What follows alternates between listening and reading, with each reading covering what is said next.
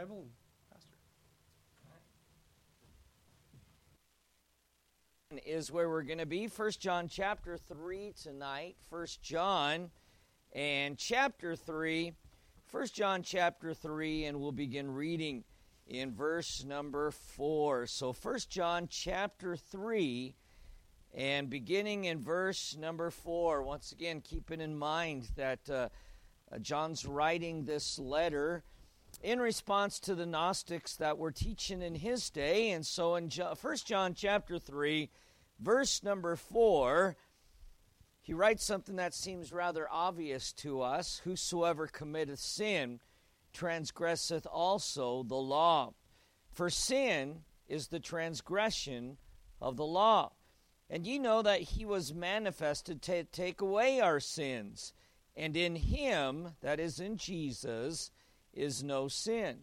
So whosoever abideth in him sinneth not, and whosoever sinneth hath not seen him, neither known him. Let's go to the Lord in prayer. Our Heavenly Father, again, we do ask, Lord God, that you would lead and guide us through your word tonight. And we thank you and we praise you for it in Jesus' name.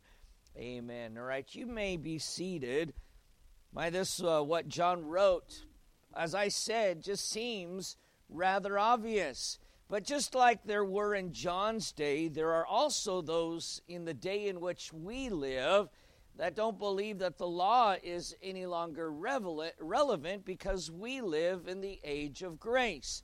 And to that, I would say we do live in the age of grace. And we need grace because God's grace forgives us for being lawbreakers, but that does not uh, relieve us of our obligation to try to hold to the truths of God's Word or the law.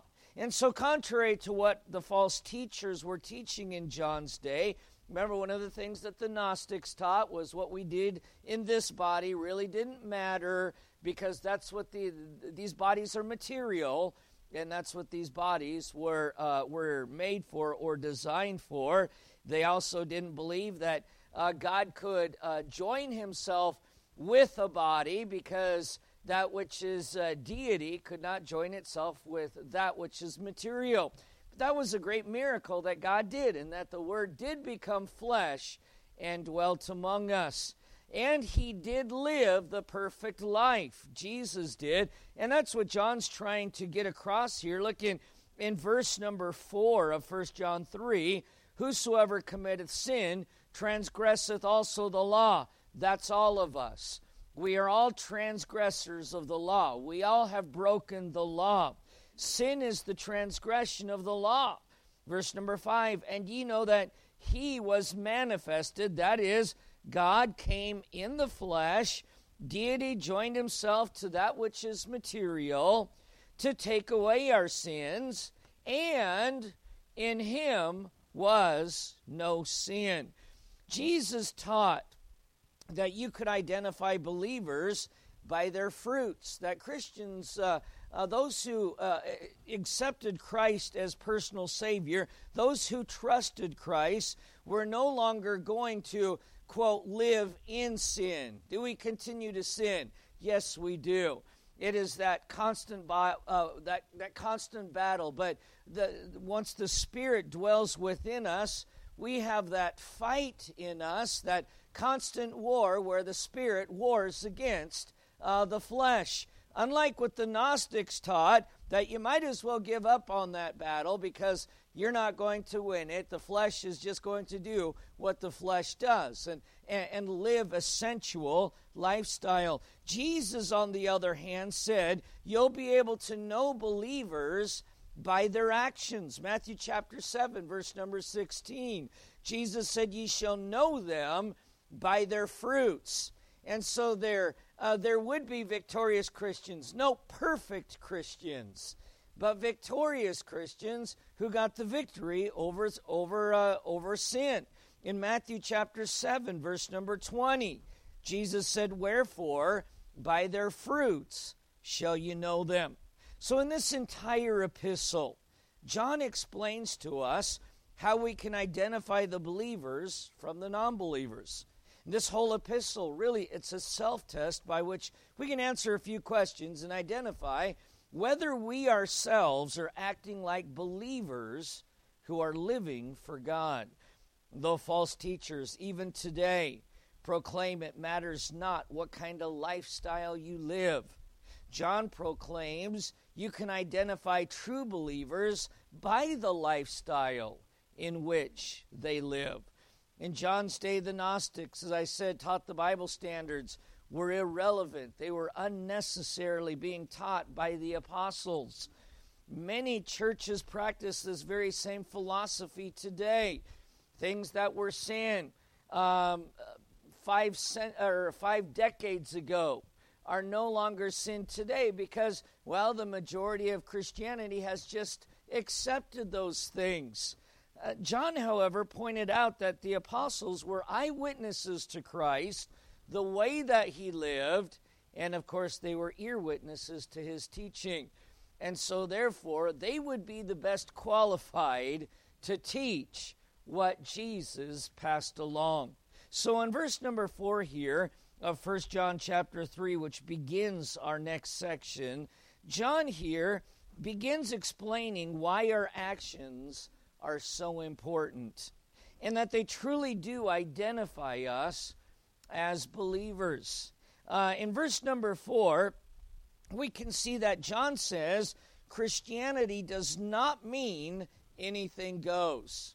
Just because we live in the day of grace or the age of grace, it, it does not mean that anything goes. There is still a law. Verse number four Whosoever committeth sin transgresseth the law. And so to continue to live in sin is to live in violation of God's law. You know, the rules of Christian conduct are not called options. According to John, it's the law. And many live the Christian life as though this is optional. Church is optional. Um, reading God's Word is optional. Jesus came and he gave us a bunch of suggestions, and, and we would do well to take those suggestions, but, but, but it's all optional. John says, on the contrary, what Jesus, what Jesus gave us was a law. Now, uh, laws obviously can be broken, but there will be consequences for those laws. Um, there's the, the law dealing with abstinence, 1 Thessalonians 4 3. For this is the will of God, even your sanctification, that ye should abstain from fornication. That's not a suggestion, it's God's law. You know, trying to live your life as though the laws of the land were optional. You know, take the the the uh, well the land or the country in which we live. If we were to live our lives every day, every part of our lives, as though laws were suggestions.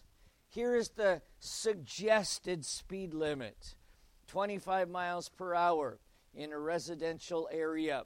Um, just a suggestion. We know it's more than a suggestion. Uh, we know that that sign doesn't doesn't politely ask, "Would you please maintain a speed of 25 miles per hour or less?" Uh, if you get pulled over, you're going to find out that was not a suggestion, nor is it up for debate. The law was stated, the law was posted. And it doesn't matter if you've got five people in your car and one police officer pulls you over. And you ask, "Well, sir, what did I do wrong?" And he says, "Well, you did you did uh, 15 miles per hour over the speed limit." Well, you don't understand, officer. Uh, there's five of us in this car, and we all believe that that speed limit ought to be higher. But have you noticed that that's how Christianity works today? That God has established something, and here's a great illustration fornication. God says, This is the will. That means it's the law. This is the will of God, even your sanctification. If you want to be sanctified, if you want to be pleasing to God, if you want to be in God's will, this is what you're going to do. You're going to abstain from fornication. But everybody commits fornication today. Everybody. It doesn't matter. If everybody is speeding, you're still speeding. If everyone's breaking the law, as I said, if you tell the police, there's five of us in this car here, we outvote you. Guess what? You're still getting a ticket. It doesn't matter. We still reap the consequences.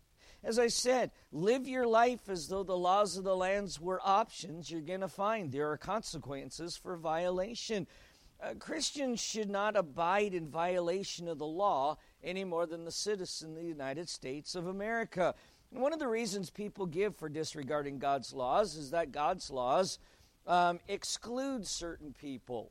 Well, God, God's laws are exclusive.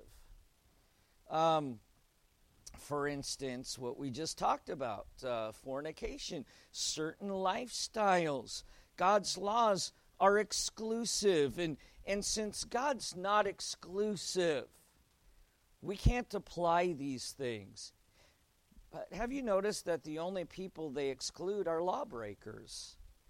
Isn't it amazing how laws are usually uh, opposed by those who want to break the laws or who don't like the laws? Now, granted, I will. I'll give you this there are laws, and there have been laws on the books that are that were bad laws that needed to be changed. And thank the Lord, many of those laws have been changed. And and of course, some laws that have been changed should not have been changed. They just were changed because people didn't like the laws. But but here's the thing about God's law. The law of the Lord is perfect. It doesn't need to be changed. And therefore, if, uh, if we are, if we cross God's law, that means it's we who need to change, not the law of God. But since having a law against murder on the books outcasts the murderers, uh, it just doesn't it doesn't mean that we should take those laws off of the books. Laws against reckless driving kind of leaves out those drivers who want to drive like maniacs. Um, it, uh, it, it excludes them. As a matter of fact, many have lost the right to drive because they choose to drive like maniacs. So those laws have excluded them. Laws do exclude people. Those who disregard the Word of God are going to be outcasts by God. Romans chapter 16, verse number 17 says, I beseech you, brethren, mark them which cause divis- divisions and offenses, contrary to the doctrine which ye have learned, and avoid them. So the Word of God here tells us that lawbreakers are, are outcasts. Here's what people hate about the Word of God it judges. The Word of God judges laws judge. Um, Christ is under no obligation to accept anyone, by the way. There, of course, there's this big cry today that, well, God, churches should accept everyone, and, and God accepts everyone because God is love. Eh, that's actually not true. God is love, but God's under no obligation to accept anyone. Take your Bible, turn to Matthew chapter 7. And uh, someone that God will not accept is a lawbreaker. Matthew chapter 7, the book of Matthew chapter 7. Matthew chapter 7, verse 21. Matthew chapter 7, verse number 21. Jesus says, Not everyone that saith unto me, Lord, Lord, shall enter the kingdom of heaven. So, what Jesus is saying is the kingdom of heaven is very exclusive. It's not anything goes and everyone comes in. As a matter of fact, Jesus even says, Not everyone who says to me, Lord, Lord, is going to come in. But he, look at the, the rest of that verse, but he that doeth the will of my Father which is in heaven. So Jesus says, It's not come as you are, whoever wants to, you're welcome. Not even those who say, Lord, Lord. But, he says, here is the, the mandate.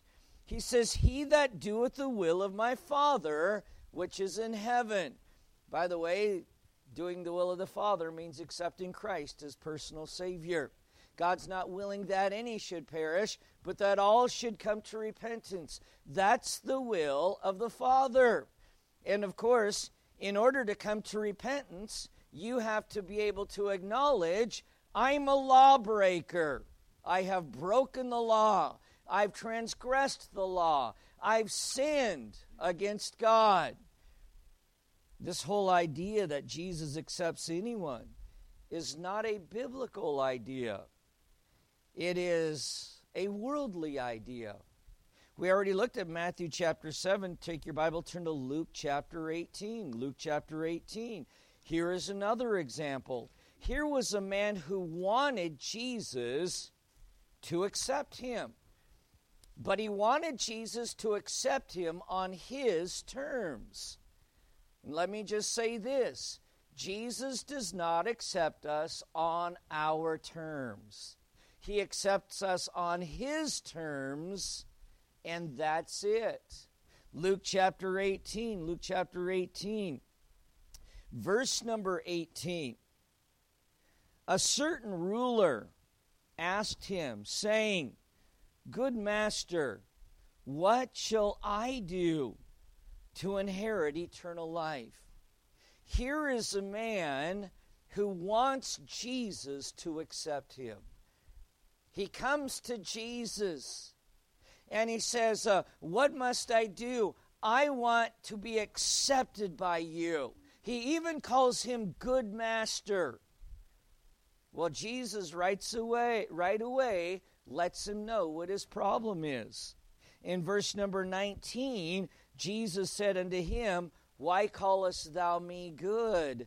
There is none good save one, that is God. And so, right away, he's attacking this man's theology. This man believes that there are people who can be good. Oh, and incidentally, he believes he's one of them. And that was his problem right there. Verse number 20. He says, Thou knowest the commandments or the law. Do not commit adultery, do not kill, do not steal, do not bear false witness. Honor thy father and thy mother. And he said, All these have I kept from my youth up. Now, when Jesus heard these things, he said unto him, Yet lackest thou one thing sell all that thou hast and distribute unto the poor, and thou shalt have treasure in heaven. And come follow me. And when he heard this, he was very sorrowful, for he was very rich. Now, him being rich was not the problem. Him trusting in himself and his own goodness, that was the problem but he liked his lifestyle. And he was not willing to repent of his lifestyle. And so, therefore, Jesus had to do what God does. He rejected the lawbreaker. Now, it doesn't matter what lifestyle it is, it doesn't matter uh, what the sin is we need to understand that God accepts us on His terms, not on our terms. And um, regardless of what our excuse is for living the way that we live. John said, and getting back to 1 John chapter 3, verse number 4, Whosoever committeth transgression, or whosoever committeth sin, transgresseth also the law for whatever reason, it doesn't matter. It doesn't matter that that's what everyone else is doing. It doesn't matter if that's what the, the Gnostics are teaching. It doesn't matter that, uh, uh, that uh, that's the acceptable lifestyle. John says if you commit sin, you transgress the law. We need to remember that without the death of Christ on the cross, all men are rejected by God. There is no acceptance by God. 2 Corinthians 9:15 says thanks be unto God for his unspeakable gift. So what John is trying to do is John is trying to get the people reacquainted with the degradation of sin and the fact that sin is, we're not to take sin lightly. We're not to have this light-hearted attitude about sin, regardless of the sin. You know, and every single one of us will justify sin in our life. Well, because this sin isn't as bad as that sin over there.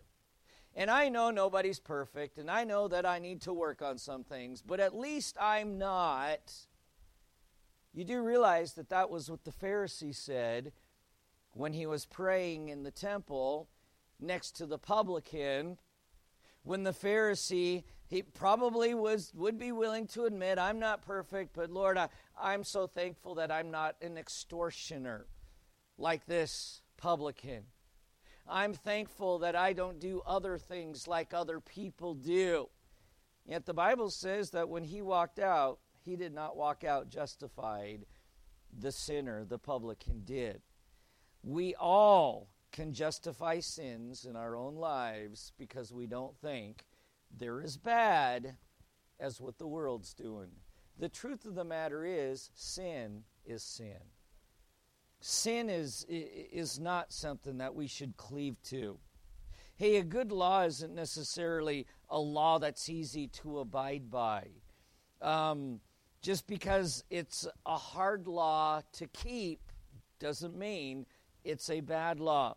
We can't change or ignore God's rules for, for our conduct just because we don't like them or they're not easy. And then there's the habitual lawbreakers that show their disdain for the lawmakers. In John chapter 14, verse 15, Jesus says, If you love me, keep my commandments. Our love for a leader can overcome all disagreements we may have with him. Christ is perfect.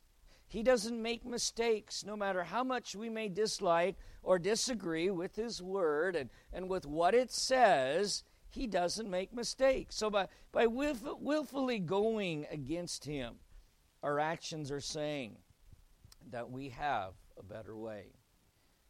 But John reminds us in 1 John 3, verse number 4, that a Christian's conduct, a Christian's actions, says a lot about what he truly believes. Whosoever committeth sin transgresseth also the law, for sin is the transgression of the law. We need to remember 1 John was written to believers. It was not written, or professed believers not written to the lost. But then, as we come to verse number five, John makes another statement here, and that is that Christ came to condemn sin, not to condone it. So, this whole idea, well, we live in the age of grace, and so uh, our standards don't have to be so rigid. We don't live under the law. Well, let's not forget Christ came to condemn sin not to condone sin. And what does the word Christian means? It means to be like Christ, literally little Christ. So Jesus came to take our sins away. And as Christians, we should not have a light attitude towards sin. We should hate what sin did to our Savior. It caused our Savior much suffering, even the so called little sins. Remember, the very first sin in the Bible recorded was pretty much the sin of pride, which is what Satan committed. And then, of course, he got Eve to be prideful in herself.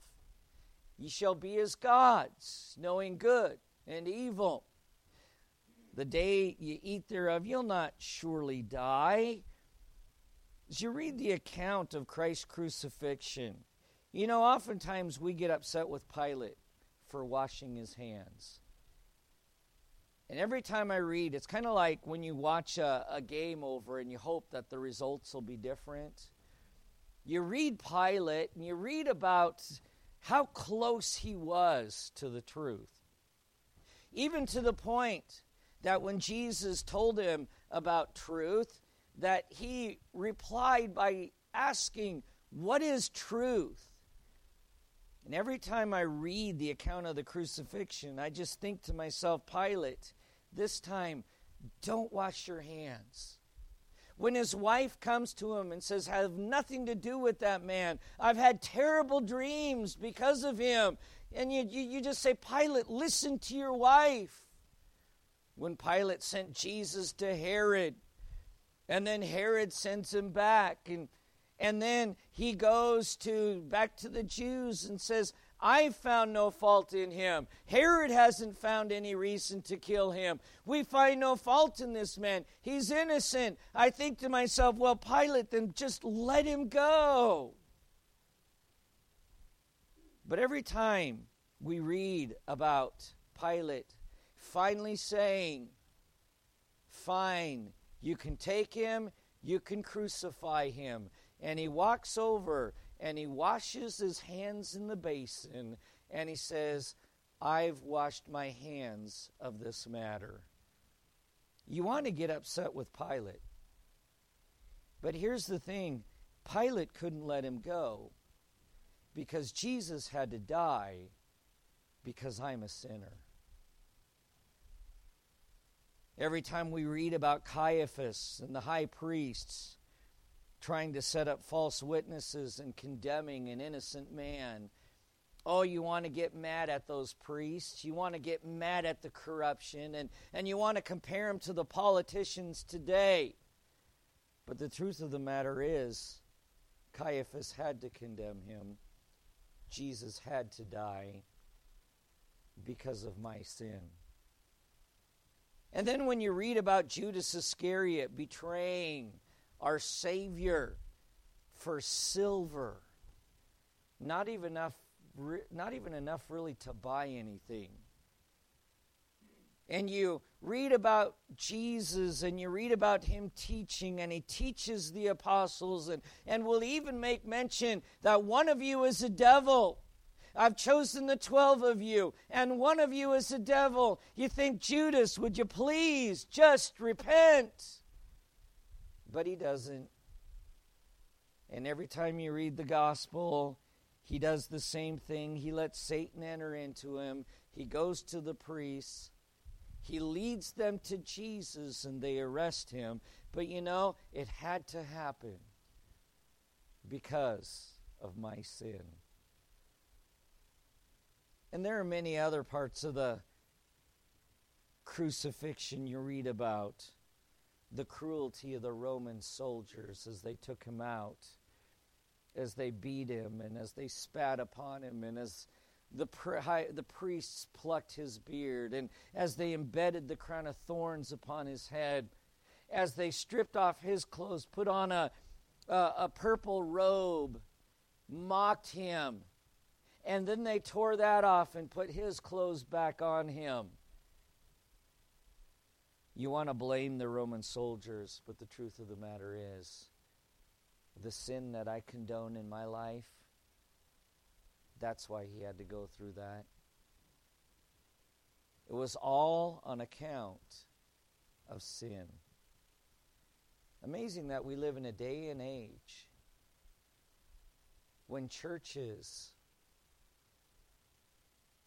are finding ways to justify oh the sin of unfaithfulness the sin of faithlessness the sin of worldliness.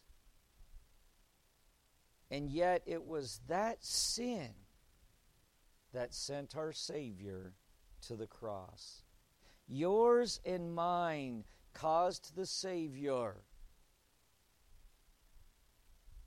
to sorrow, to sweat, as it were, drops of blood to say that I, I wish myself to die, sorrowful unto death, my sin. And yet, if we'd be honest, we all justify it. Well, it's not as bad as what the world's doing. It's not as bad as that flagrant lifestyle. Oh no, sin is sin. Bible says the wages of sin is death even if I had only committed one in my entire life, Jesus would still have had to have died for it. You know, as amazing as it may be, more Christians disdain preaching against sin than the sin itself. You know, some have left this church over the stand we take against alcohol. Yet there isn't one good thing alcohol has ever done for any society.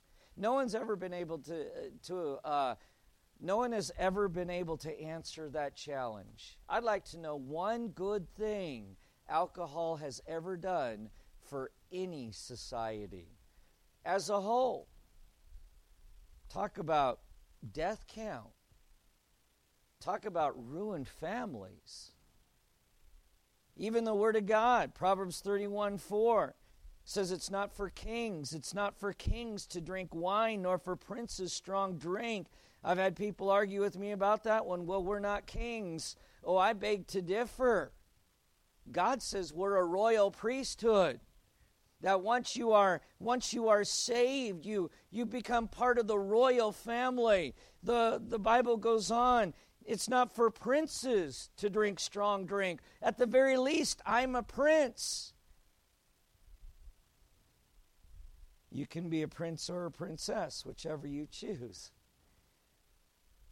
But he goes on and says, Lest they drink and forget the law and pervert the judgment of any of the afflicted. Word of God tells us what alcohol does. It indicates it's not for Christians. We're told not to look upon it in Proverbs 23 that when it's an alcoholic beverage, and all wine is not in the Bible, much of it was fruit juice, if you will. But when it's an alcoholic beverage, look not thou upon it. When it is red, the Bible says. That means when it makes your eyes red. When it giveth his color in the cup. When it moveth itself aright. The last it biteth like an adder. So it's uh, Bible is describing here not just a drink, but certainly an alcoholic beverage. Maybe there's some that despise the fact that this church preaches against divorce. This church does because Christ did. But everyone's getting divorced. Oh, I understand that. Every one of us also battles with pride. Doesn't make it right. We justify sins. Matthew 19. He answered and said unto them, Have you not read that he which made them at the beginning made them male and female?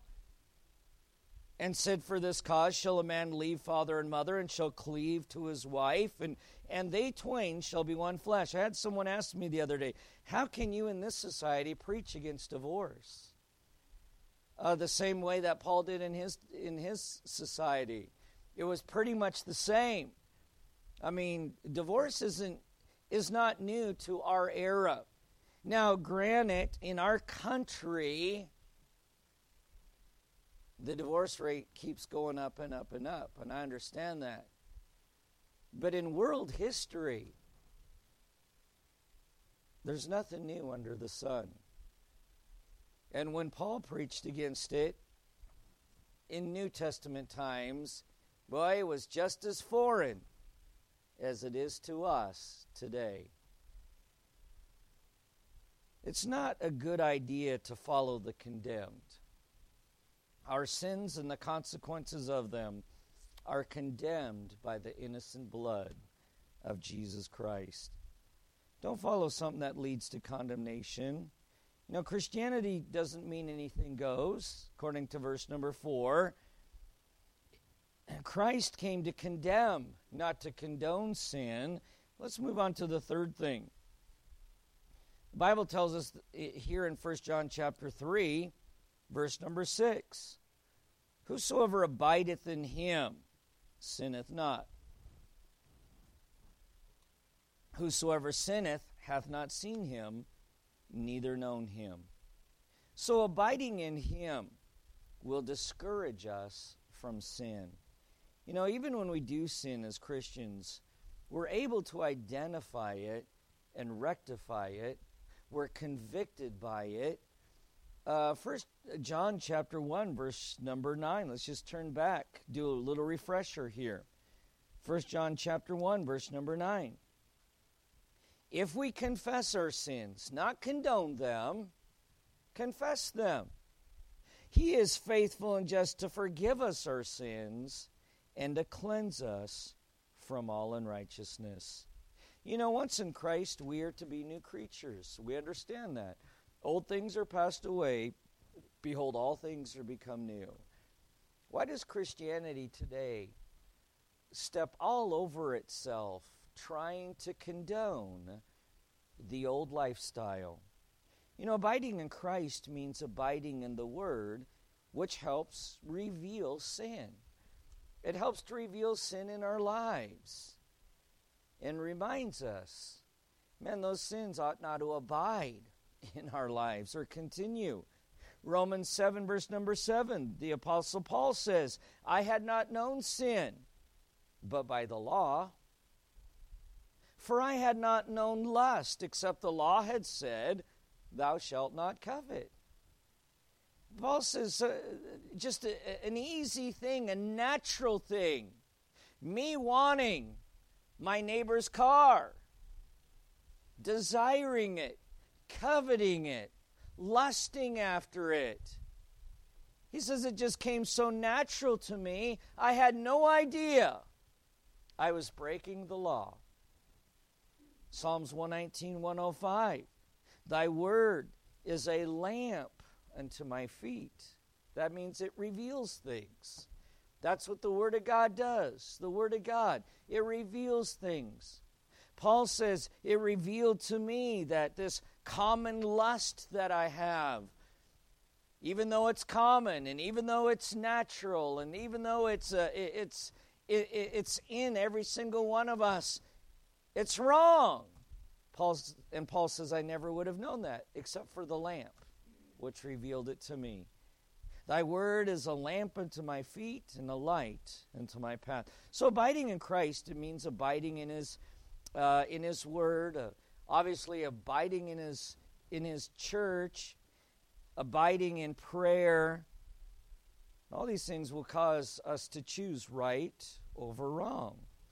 Abide in him so you can be filled with the Spirit, enabling you to do his work. Turn to um, Acts chapter 4, verse number 31. We're going to close with this. Acts chapter 4, and in verse number 31.